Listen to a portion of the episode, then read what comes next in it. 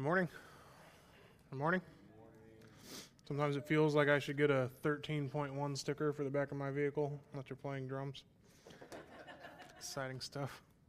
Um, glad you guys are here today, and uh, I'm excited to bring the word to you. Just uh, for some of you who are not aware, Matt and Sarah are still out of town. Uh, they had the opportunity um, to go with John Pope, who's a pastor of Refuge City Church in downtown Dayton, a good friend of ours, uh, to the CCEF Counseling Conference uh, in Virginia Beach. And uh, it was apparently uh, one of the best ones that they've been to, and uh, looks like it's going to be on our yearly calendar now. Uh, so I'm excited about that. Um, it's been a while since I've been back in Virginia from school. So yeah, they are gone today, so I have the privilege of bringing the word to you this week. Uh, if you have your Bibles, let's go to Ephesians.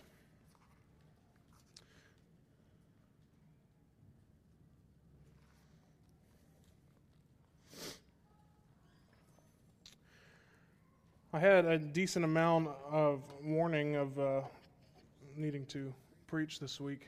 It wasn't a uh, uh, an audible on Monday, so it was uh, I knew uh, well enough in advance. Um, yeah, I still had some difficulty this week really narrowing down exactly uh, what I wanted to say. So something Matt and I use in discussing our preaching is it sounded like you had something to say today. And sometimes it doesn't really sound like we have something to say. And obviously, that's not man generated. That's not what we're referring to. We're referring to the fact that God has a word to bring, not just Matt and myself in our preparation, but our church as a body. And uh, we need to be faithful stewards of the word and uh, root out what that word is for us today. And I had some difficulty this week, really all the way up until uh, yesterday. I had done all my study and I had an outline of, of stuff. I just didn't have a sermon. And um, I, I, was just struggling, so I spent some good time reading through uh, Scripture, lots of portions of Acts uh, as that kind of correlates uh, a good piece. Um, I read through a good portion of Acts as that correlates uh, a great deal of what's going on in Ephesians. Um, and it helped me kind of zero in some, some more on the context of what's going on in our passage and really in our entire book that we've been in. And then I spent some more time just kind of reflecting in Ephesians as I read through the first three chapters uh, several times, trying to I don't know, just looking, looking for that thing to say. And uh, I, I, went back and I looked at our uh, order for today and, and what we have uh, music wise and everything. And, and, that was helpful in looking at the songs that we had planned in advance for the text. Um, but then I got down to the, the, bottom communion. I'm like, oh, yeah, I've got to figure out that transition and how we're going to get to that and make sure it doesn't just seem like we're sticking it in there. Uh, and then so I started reflecting on communion. And for me, I think that is where uh, I begin to unlock the thing to say. You see, the danger, I think, with this passage and what I was struggling with is this is repetition. It's repetition. And so I, I can't just try to find something new to say uh, so that it's different uh, because he's saying the same thing. He's saying the same thing on purpose. In fact, it's like doubly on purpose because by the time we get to the end of the first verse of the third chapter, he stops what he's doing and he says, No, we need to repeat the last chapter again. And so he interrupts himself for the purpose of repetition, starting in verse 2. And the danger with repetition is that it becomes like anything that you're used to hearing, and it just becomes background noise, right? One of the struggles with the church is the idea of keeping the gospel central in all we do and keeping Christ central in all we do. And so you hear, you know, at least Matt and I, at least in our circles, hear the buzzwords of Christ centered, gospel centered, worship, preaching, uh, counseling, uh, service. All these buzzwords kind of work together. And the idea is, is good. Christ needs to be at the center, the gospel needs to be at the center. In fact, we're going to see that again today, even just with Paul in his language. But the idea with repetition is twofold. One, so that you get it, and two, the danger is that you, you get it, but you don't got it, right? My concern today, I think, for us is that we've got so much repetition going on in our lives, in our church services, in our sermons, that you may just take today and it may just be another day. And I don't think that's what God has for us. And see, in the pursuit of holiness together as individuals and then as a body, we have to remember that each day is a fight. Each day is a different pursuit of holiness. Each day brings its own troubles. That's why we're told not to worry about tomorrow, because there's enough worry and trouble for today. I think our version of nominal Christianity, I think renovation is in danger of, is always being in the fight, but never really identifying the enemy. Nominal Christianity, I think, in the wider Christian uh, culture that we have in America, is not even being in the fight, let alone not identifying the enemy.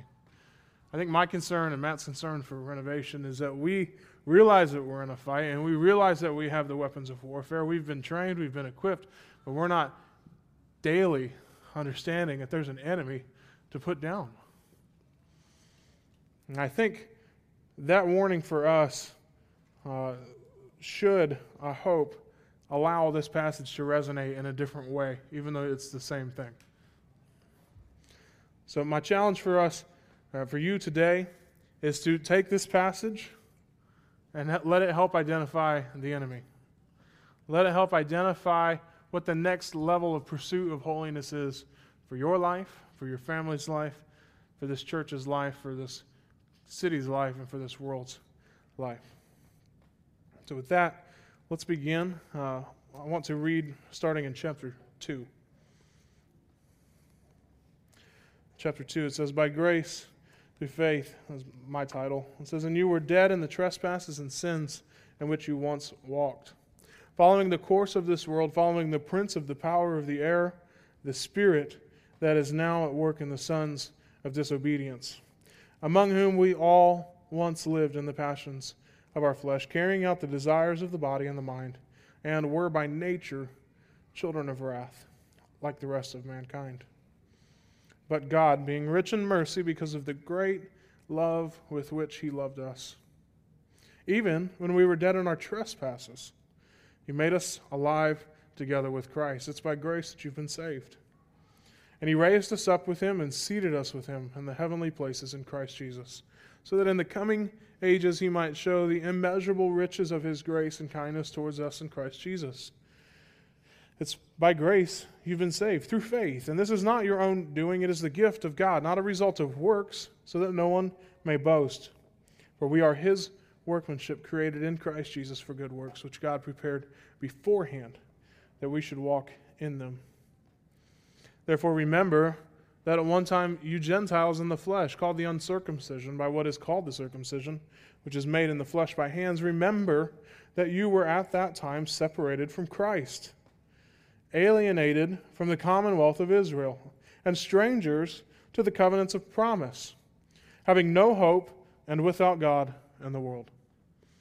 But now in Christ Jesus, you who were once far off have been brought near by the blood of Christ, for he himself is our peace, who has made us both one and has broken down in his flesh the dividing wall of hostility by abolishing the law of commandments expressed in ordinances, that he might create in himself one new man in place of the two, so making peace, and that he might reconcile us both to God in one body through the cross thereby killing the hostility. And he came and he preached peace to you who were far off and peace to those who were near. For through him we both have access in one spirit to the Father. So then you who are no longer strangers but and aliens, but you who are now fellow citizens with the saints and members of the household of God, built on the foundation of the apostles and the prophets, Christ Jesus himself being the cornerstone, in whom the whole structure, being joined together, grows into a holy temple in the Lord. In him you also are being built together in a dwelling place, for by God, or I'm sorry, for God by the Spirit. Chapter 3 For this reason, I, Paul, a prisoner of Christ Jesus, on behalf of you Gentiles, assuming that you have heard of the stewardship of God's grace that was given to me for you how the mystery was made known to me by revelation, as I have written briefly. When you read this, you can perceive my insight into the mystery of Christ, which was not made known to the sons of men in other generations, as it has now been revealed to his holy apostles and prophets by the Spirit.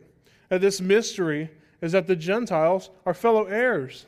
They're members of the same body, and they're partakers of the promise in Christ Jesus through the gospel. Of this gospel I was made a minister according to the gift of God's grace, which was given me by the working of his power. To me, though I am the very least of all the saints, this grace was given to preach to the Gentiles the unsearchable riches of Christ, and to bring to light for everyone what is the plan of the mystery hidden for ages in God who created all things, so that through the church the manifold wisdom of God might now be made known to the rulers and authorities in the heavenly places.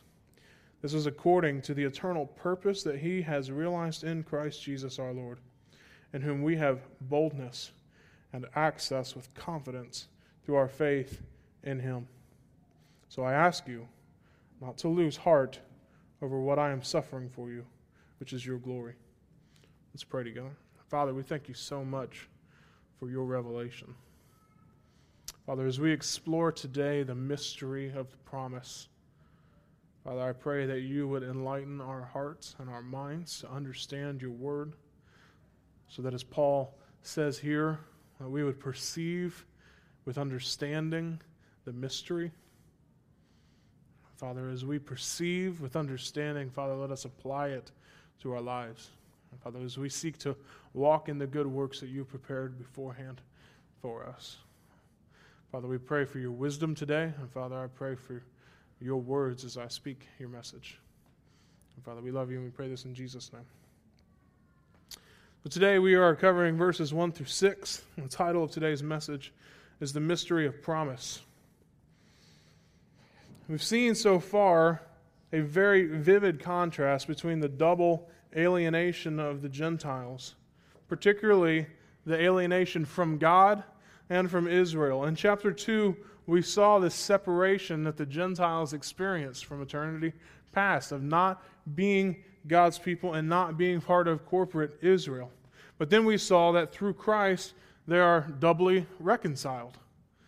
They're reconciled to God, and Israel and the Gentiles are reconciled to each other. The family that God loves and the temple that he dwells in, the people he has reconciled to himself, and the presence he is now indwelling. I think if you are a Gentile reader, and I believe all of us are, you should rejoice and have joyful amazement as you listen to the exposition of the gospel of peace that Paul outlines for us in chapter 2.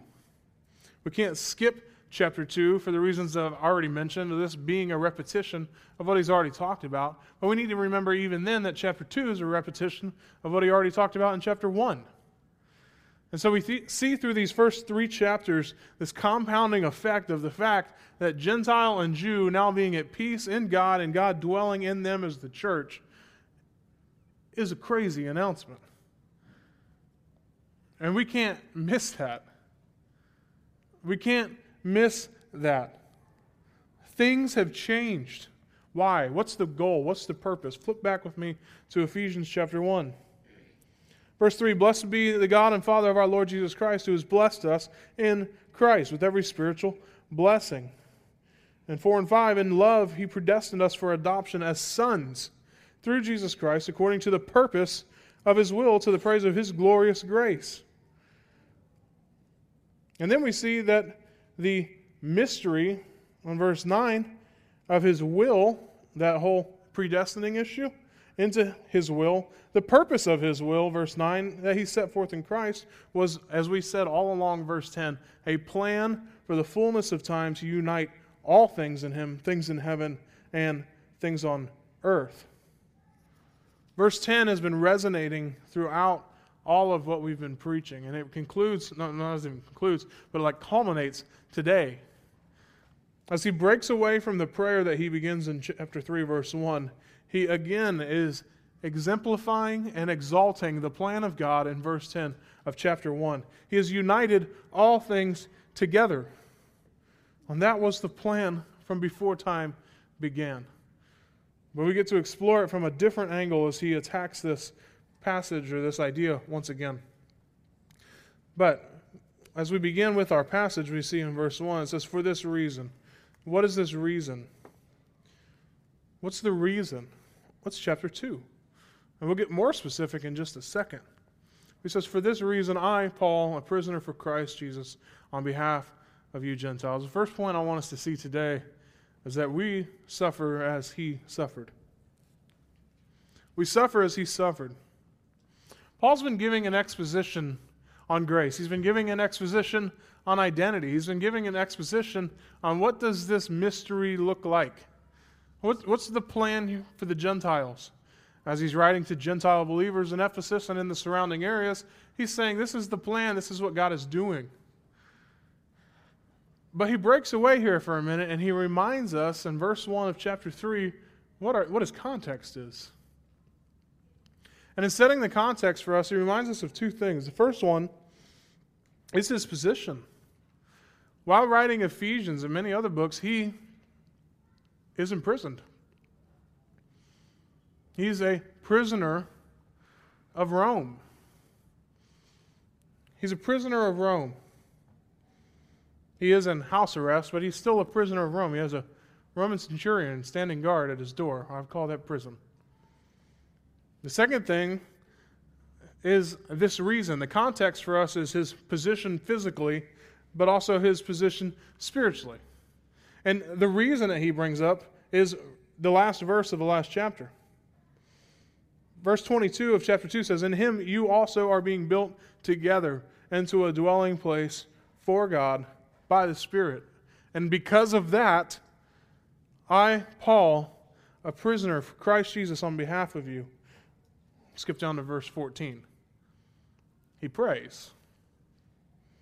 I bow my knees before the Father, whom from every family in heaven and on earth is named. And he begins to pray for them.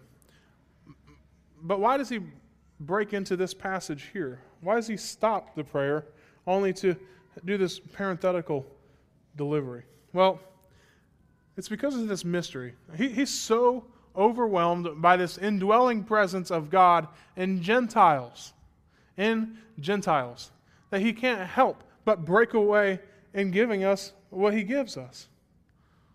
So, as we explore context, and particularly in his suffering, we need to understand that, like I said first, that he's in prison. Humanly speaking, he was Nero's prisoner, not Christ's.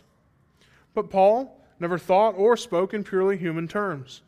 You never see Paul speaking purely in human terms. He says and claims that he is a what a prisoner. ESV will say for Christ. He's a prisoner, I think better translated of Christ. He's saying that Christ essentially is his warden. He's a prisoner of Christ. I think if we, like Paul, believe in the sovereignty of God over our affairs and our life, then we, like Paul, would see our whole life under the lordship of Jesus Christ. I think that perspective is all important. You think through your life, you think through today, what were the circumstances of today for you? What did your sleep last night look like? What time did you go to bed? Did you enjoy watching college football like me and people dropping things? Um, I did. It was a good day. Um, what did your sleep look like? How did you wake up? Was there messes from your dog to clean up? Were there up the backers from your baby to clean up? I'm not talking about my day. Um, was coffee in abundance? Was your commute here nice? Do you have seated leather seat or heated leather seats? Um, were people mean to you? Or did kids hug you? Did they already have their clothes on and their hair brushed? Did they get in the car on their own accord and said, Father, bring us to thy holy temple? While feeding us of the manna from heaven as we consume the bread of life. Right? That's how today went, right? Our circumstances impact the way that we react for some reason, and they really shouldn't, because if we have the proper perspective of God being sovereign over all of our affairs, then why do our circumstances change the way that we feel? Why do our circumstances change the way that we react? Why do our circumstances change the way that we approach each other? From day to day to day to day, my wife is a daughter of the king. From day to day to day, my children are daughters, hopefully, one day, of the king. At the very least, they are my neighbor. From day to day to day, you are my brothers and sisters in Christ, sons and daughters of the King. But from day to day to day, my circumstances, for some reason, impact the way that I perceive that. For some reason, impacts the way that I want to treat you. Now, some circumstances really aren't all that bad. For some reason, you're not smiling, but I'll smile back at you because smiles are good, right? But what happens if I'm suffering? What happens if things are going wrong in my life? My circumstances are more than just the fact that I've not had my coffee yet today. The circumstances in my life involve death, involve loss of possessions, involve a paycheck that came and went, illness, recovery, whatever it may be. What happens when we are suffering? Emotionally, physically. Martyn Lloyd-Jones says that nothing has so frequently perplexed God's people as the question of suffering. And I don't think he's wrong. C.S. Lewis, writing on the problem of pain, think is largely what he's referring to. Suffering, pain, why do bad things happen to good people? Has always been one of the top questions that has perplexed God's people. LeSean McCoy is starting. Coming for you, Bob. How do we approach suffering? Well, I think what is important for us here, Uh, Paul, the reason he brings up this fact of him being in prison, a third of the way through his book, a third of the way, it's like saying, dude, everything's awesome. God is great. I'm going to sing the Lego song, everything is awesome. And then a third of the way through, be like, by the way, I'm in jail. Everything is awesome. Why does he bring up a third of the way the fact that he's in jail? Well, if we set ourselves, if we're good Bible expositors, if we're going to truly understand the text, we don't start with us. We jump into the text, we jump into the Ephesian believers. Now, what happens if instead of Matt being at CCEF conference, he instead wrote a letter to us from prison? How would that change the way that we gathered today? We knew that he was in prison and potentially could lose his life. How would that change the way that we gathered here today? Because for the Ephesian believers who Paul spent a long time with, they know he's in prison and may lose his life. How does that change the way that they read this letter? So Paul is aware of the emotional toll on his people here, on the suffering that he's experienced, and then the emotional suffering that they would experience. And so Paul breaks into this passage and shares with us how we can interpret, how we can look at suffering, both in his life and in a gospel response to it. So, how does he look at it? Martyn Lloyd-Jones says this too. He says, Whatever persecution you may be suffering, whatever illness or pain you may be enduring, or whatever disappointment, I do not care what it is. Here is the way in which it should be faced. Paul is a prisoner of Christ Jesus. That's how his perspective is different. When you say, oh, come on, really? Just that? I'm going to say the Jesus thing. I'm a prisoner of God, not a prisoner of man. No, this, this means something for him. Uh, think about what it means to say that I am not just in jail. You see, when we're in jail, when we think about, oh, I've never been in jail, when people are in jail, they are under the influence of the state, they're under the authority of the state. You can complain about the state, you can complain about the laws, you can complain about eyewitnesses, or you can complain about all these other things. Uh, complaints abound in being able to find other reasons to shift responsibility off of ourselves and finding ways to be able to say, eh, whatever, they're really not the authority. But for Paul, what does he do? I'm in prison, and you don't see an ounce of complaint, not a single one. For two chapters already, there's not been an ounce of complaint. When he says and reminds them, I am in prison, it's because of Christ Jesus. There's no shift of blame. There's no shift of circumstance. His perspective is the fact that he is a servant of Christ Jesus. And for what purpose? On your behalf. I'm here for you. I'm here for you. Now, I can suffer whatever I'm suffering because Christ suffered. I can suffer whatever I'm suffering because God is good. I can suffer whatever I'm suffering because God loves me. Matt Papa, in his book Look and Live, which was easily in the top five uh, for me, I, I totally recommend it to you. He says in his chapter on suffering, My scars are numerous, my flesh is powerless, my enemy is dangerous. But my God is glorious, and his grace is totally sufficient. That's how we should approach suffering. Whatever loss it may be, whatever uncomfort it may be, whatever difficulty it may be, that's how we approach suffering. so he was Christ's prisoner. Now, what does he mean exactly by prisoner? I'm going to wager, say, interpret it to be um, similar to the idea of being a slave of Christ, a slave of righteousness, a slave of Christ. We look at Jesus' words in Luke chapter 17, verse 10. It says, So you also, when you have done all that you were commanded, say, We are unworthy servants. We have only done what was our duty. But Jesus is saying that we are servants of the King. Now, in the Gospels, and in particularly even in Paul, we see that we're not only servants, but we become sons, right? That's why the idea in chapter 1 of being sons is such a big deal.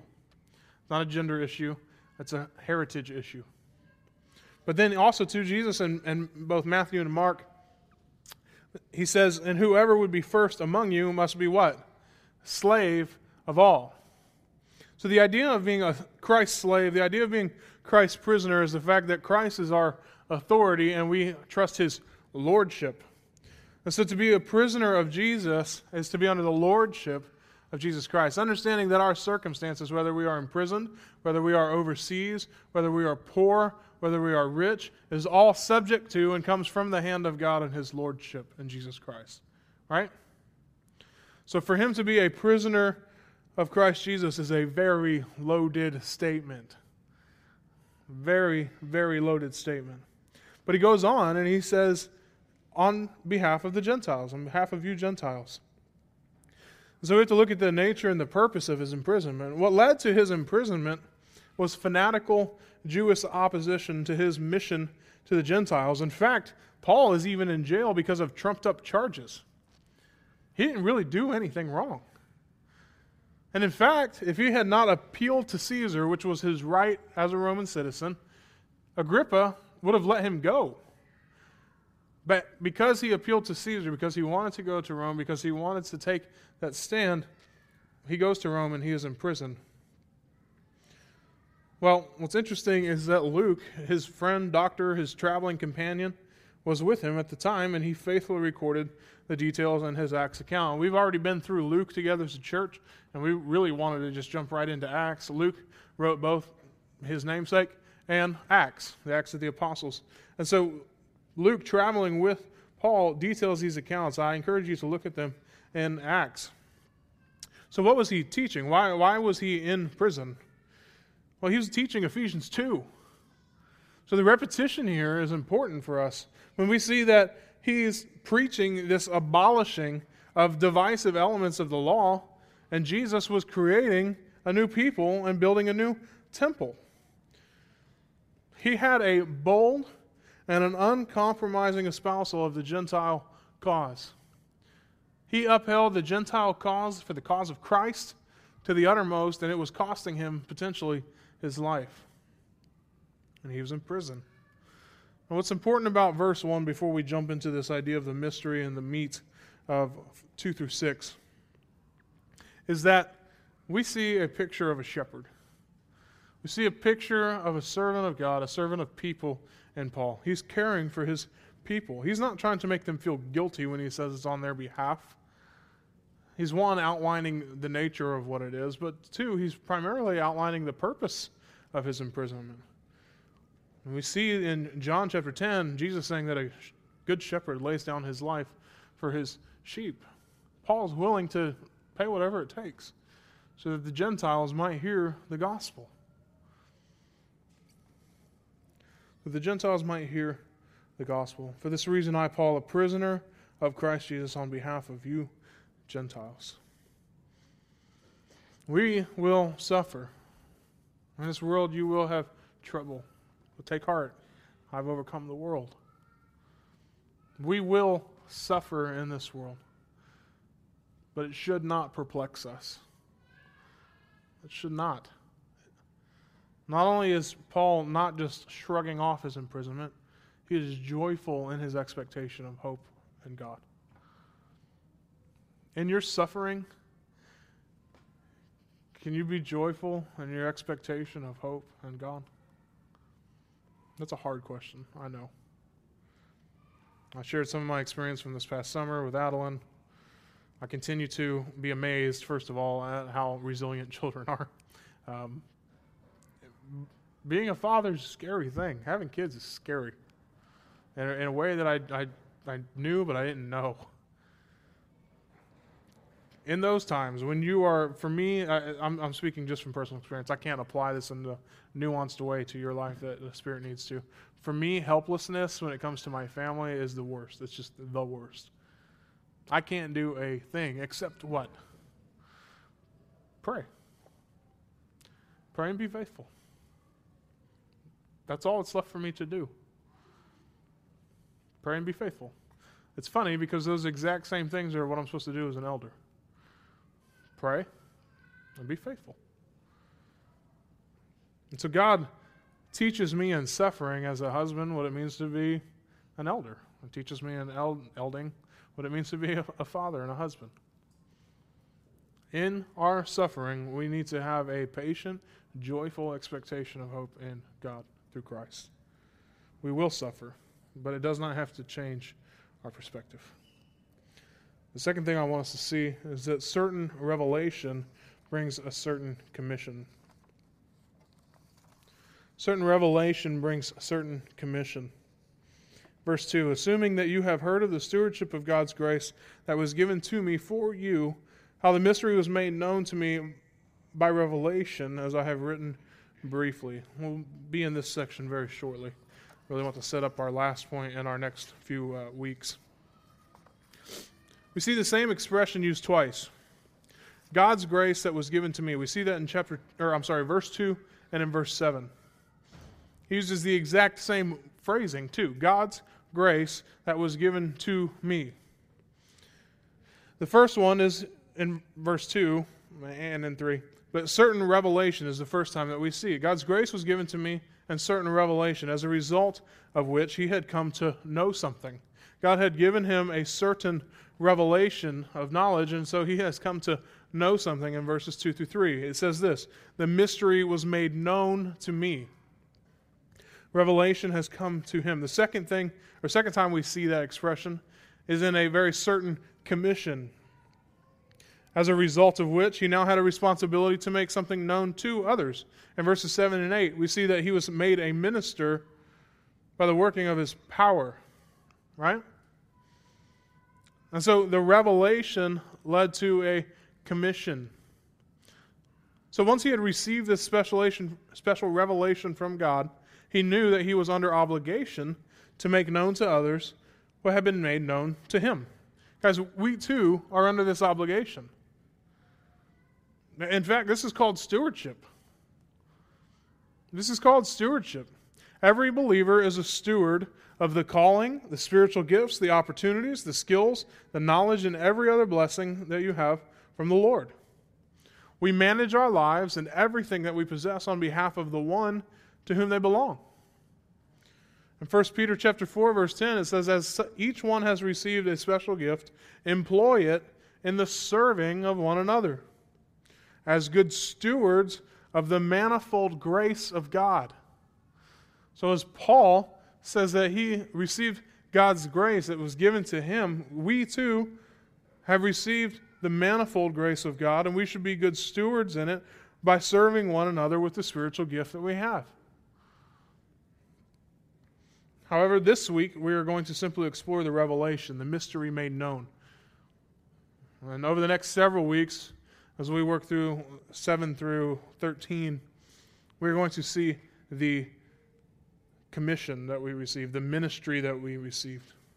And so let's, for us, see that we have a certain revelation. And so a certain revelation brings a certain commission. We are going to explore the first half of that today. So, our third point the mystery of the promise is ours. The mystery of the promise is ours.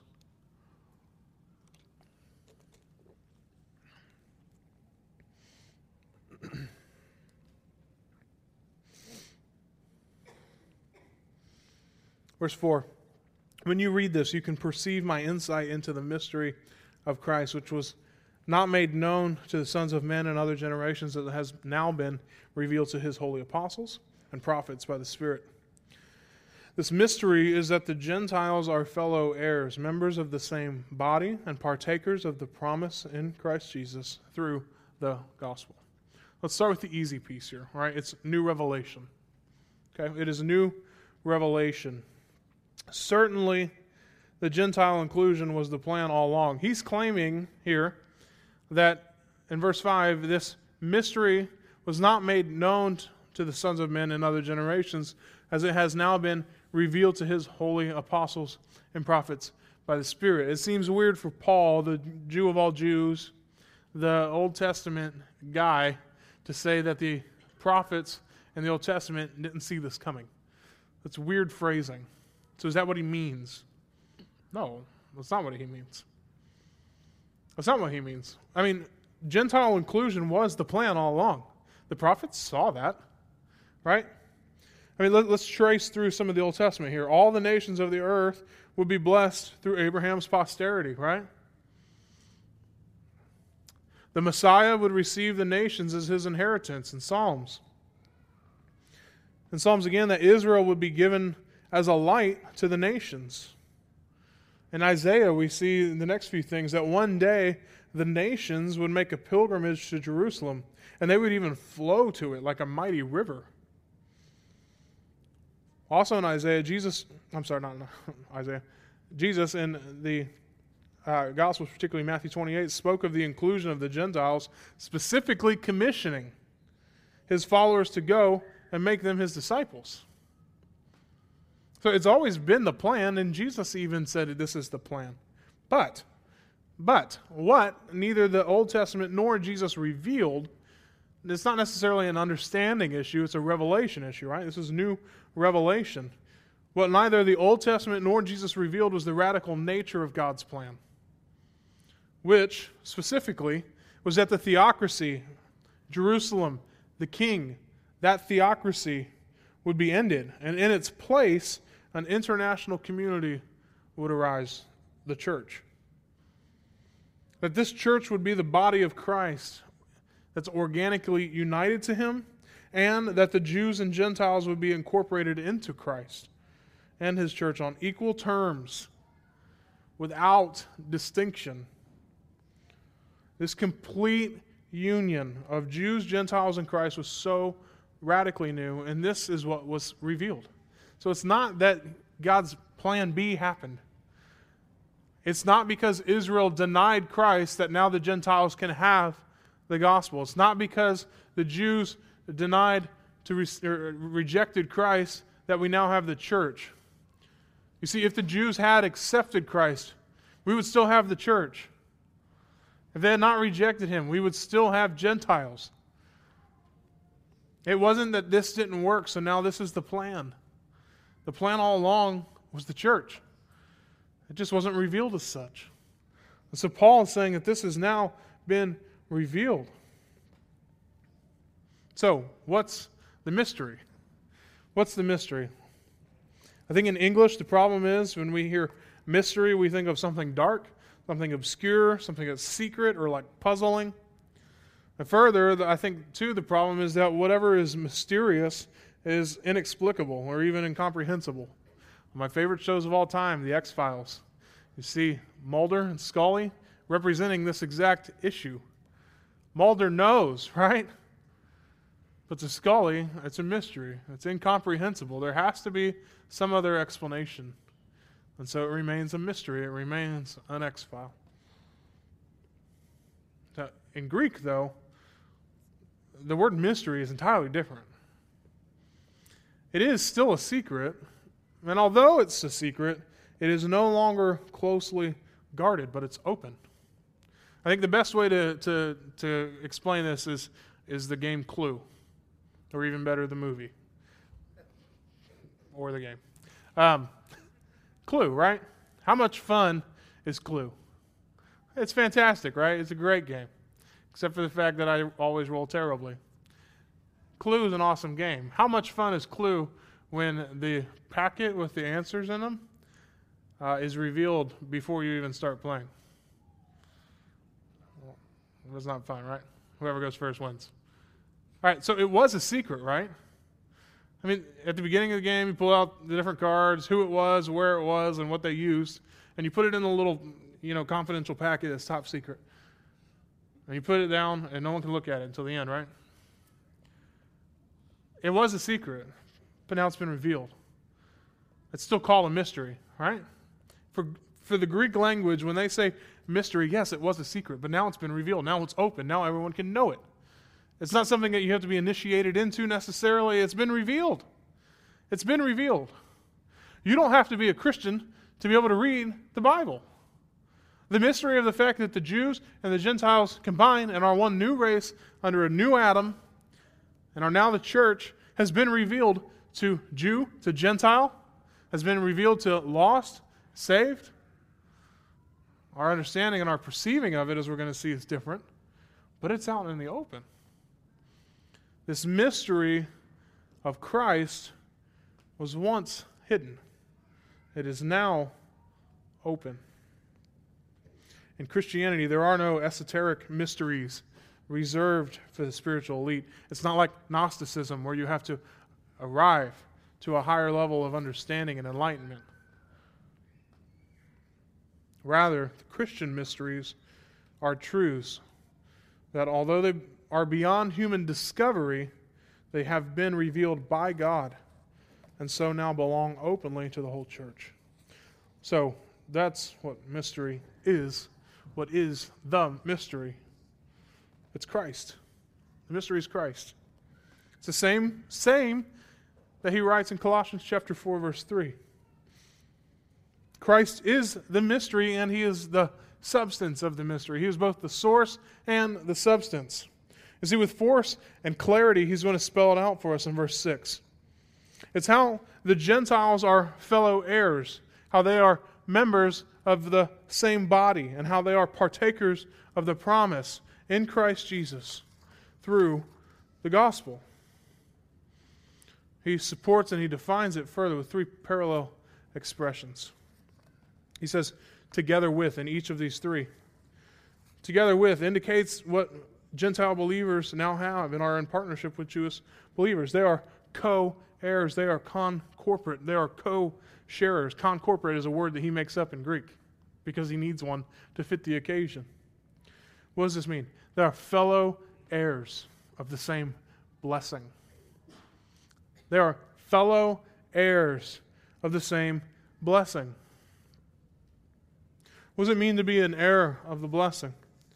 It means that you could be a servant for a good master who loves you, and in his will, he gives you a portion of his inheritance.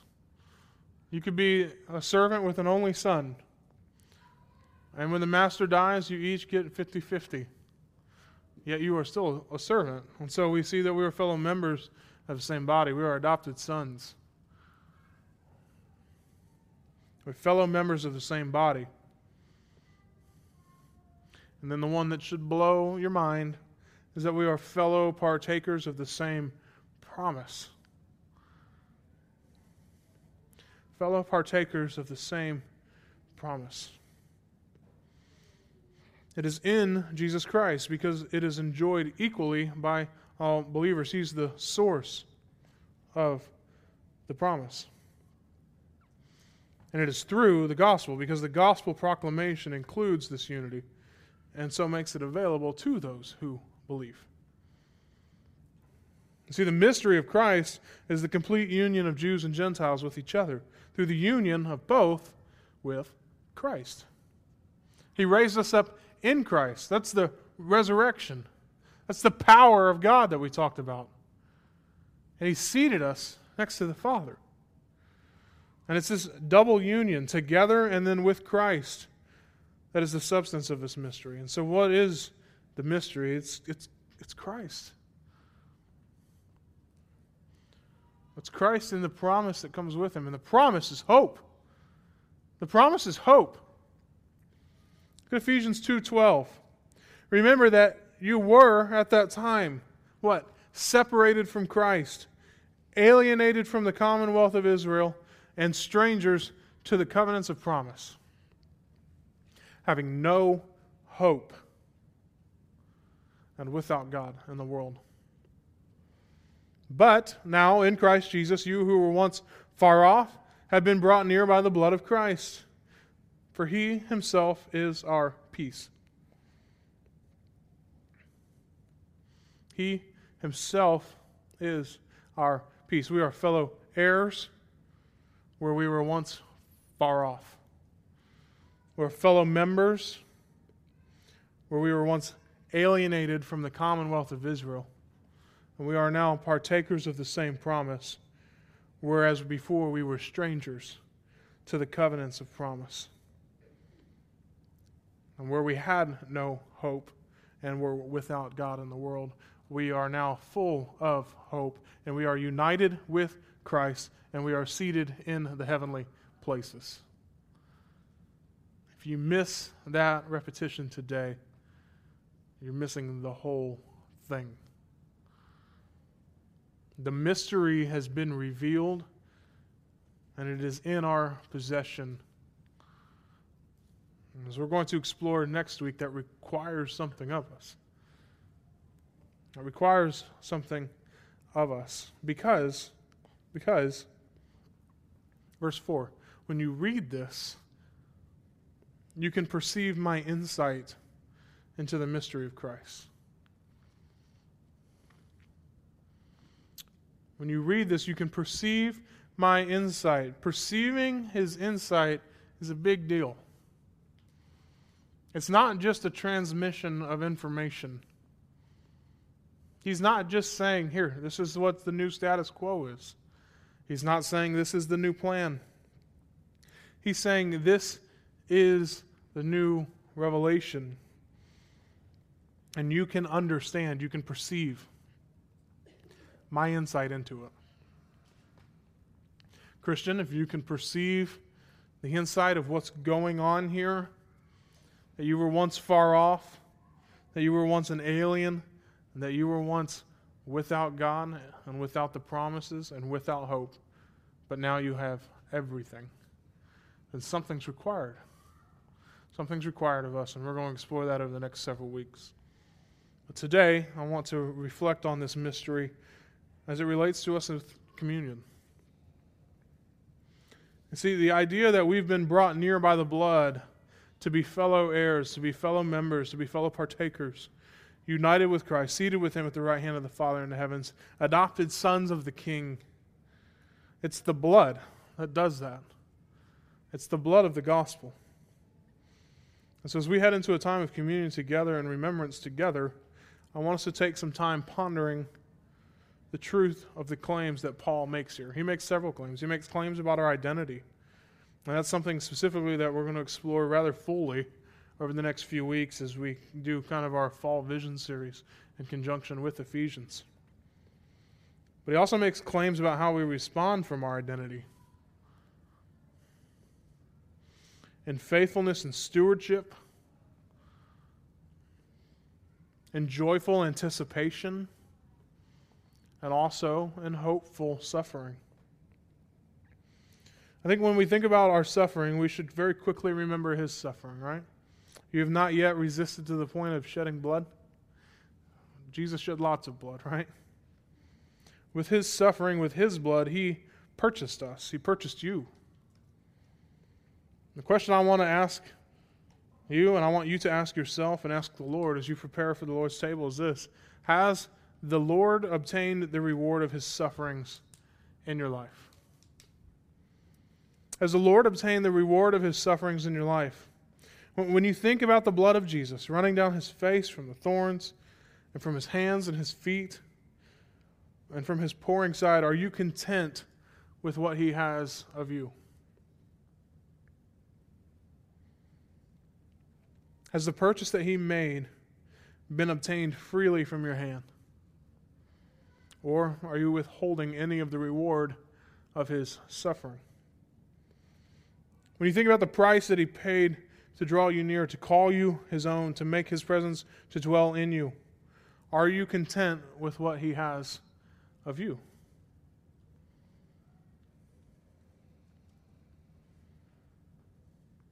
Can you say in the morning that these wounds were meant to purchase me? And you say when you drink the cup that these drops of blood were shed to obtain me. We should never get over it, guys. We are not our own. We were bought with a price. You get up in the morning and say, I'm not my own today. I belong to another. I've been bought with a price, and I will live every moment of this day so that the great purchaser of my soul will receive the full reward of his suffering. Let me encourage you, church. This is what it means to be fellow heirs, fellow members, fellow partakers. And so I ask again does your heart beat with his heart this morning? Are you pursuing in your life the things that he bled to obtain?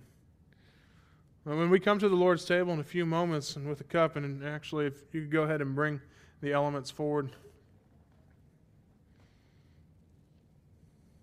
When we come to the Lord's table with the cup and the bread and we proclaim his death, will you be able to say to him, Yes, it is communion together, but it's communion with him. It is a grace that we have to remember these things.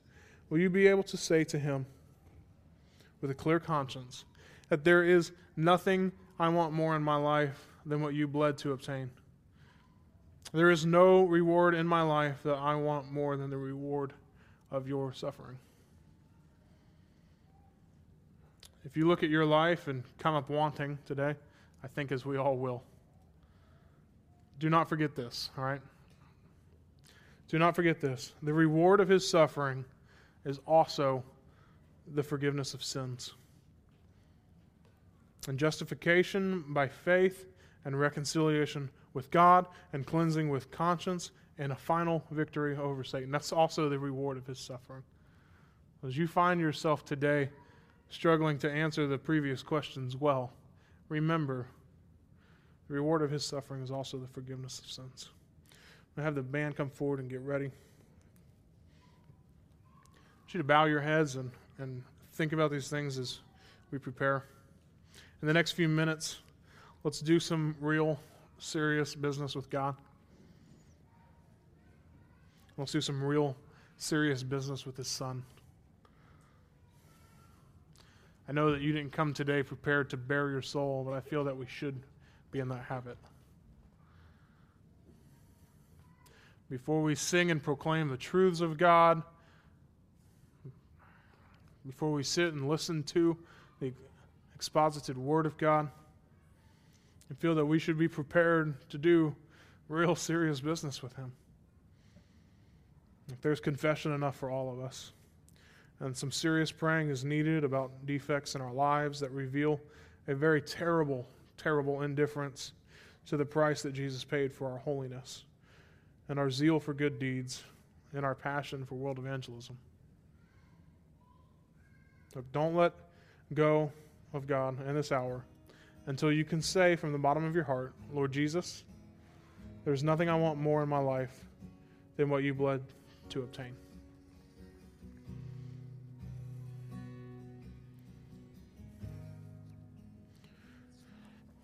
I'm going to give you guys some time to reflect as we begin playing our next song.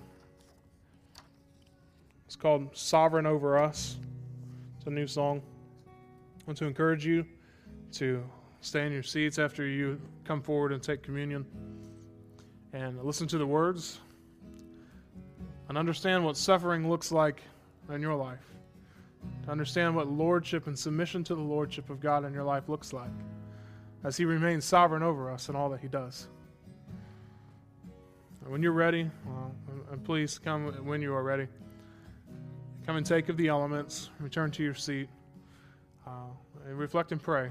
And uh, Greg will give you further instructions as we go. I want to pray over the elements real quick, and then uh, we'll spend some time in worship. Father, we thank you for your blood. Father, we thank you for your body. Father, as your flesh was broken for us and as your blood was poured out, Father, let us no longer approach the table with indifference to the price that you paid. Father, communion is not meant to be uh, distressful, it's not meant to be overly sad. It is a celebration of victory. Father, we want to take it with gravity and with solemnity as we understand the price that you did pay.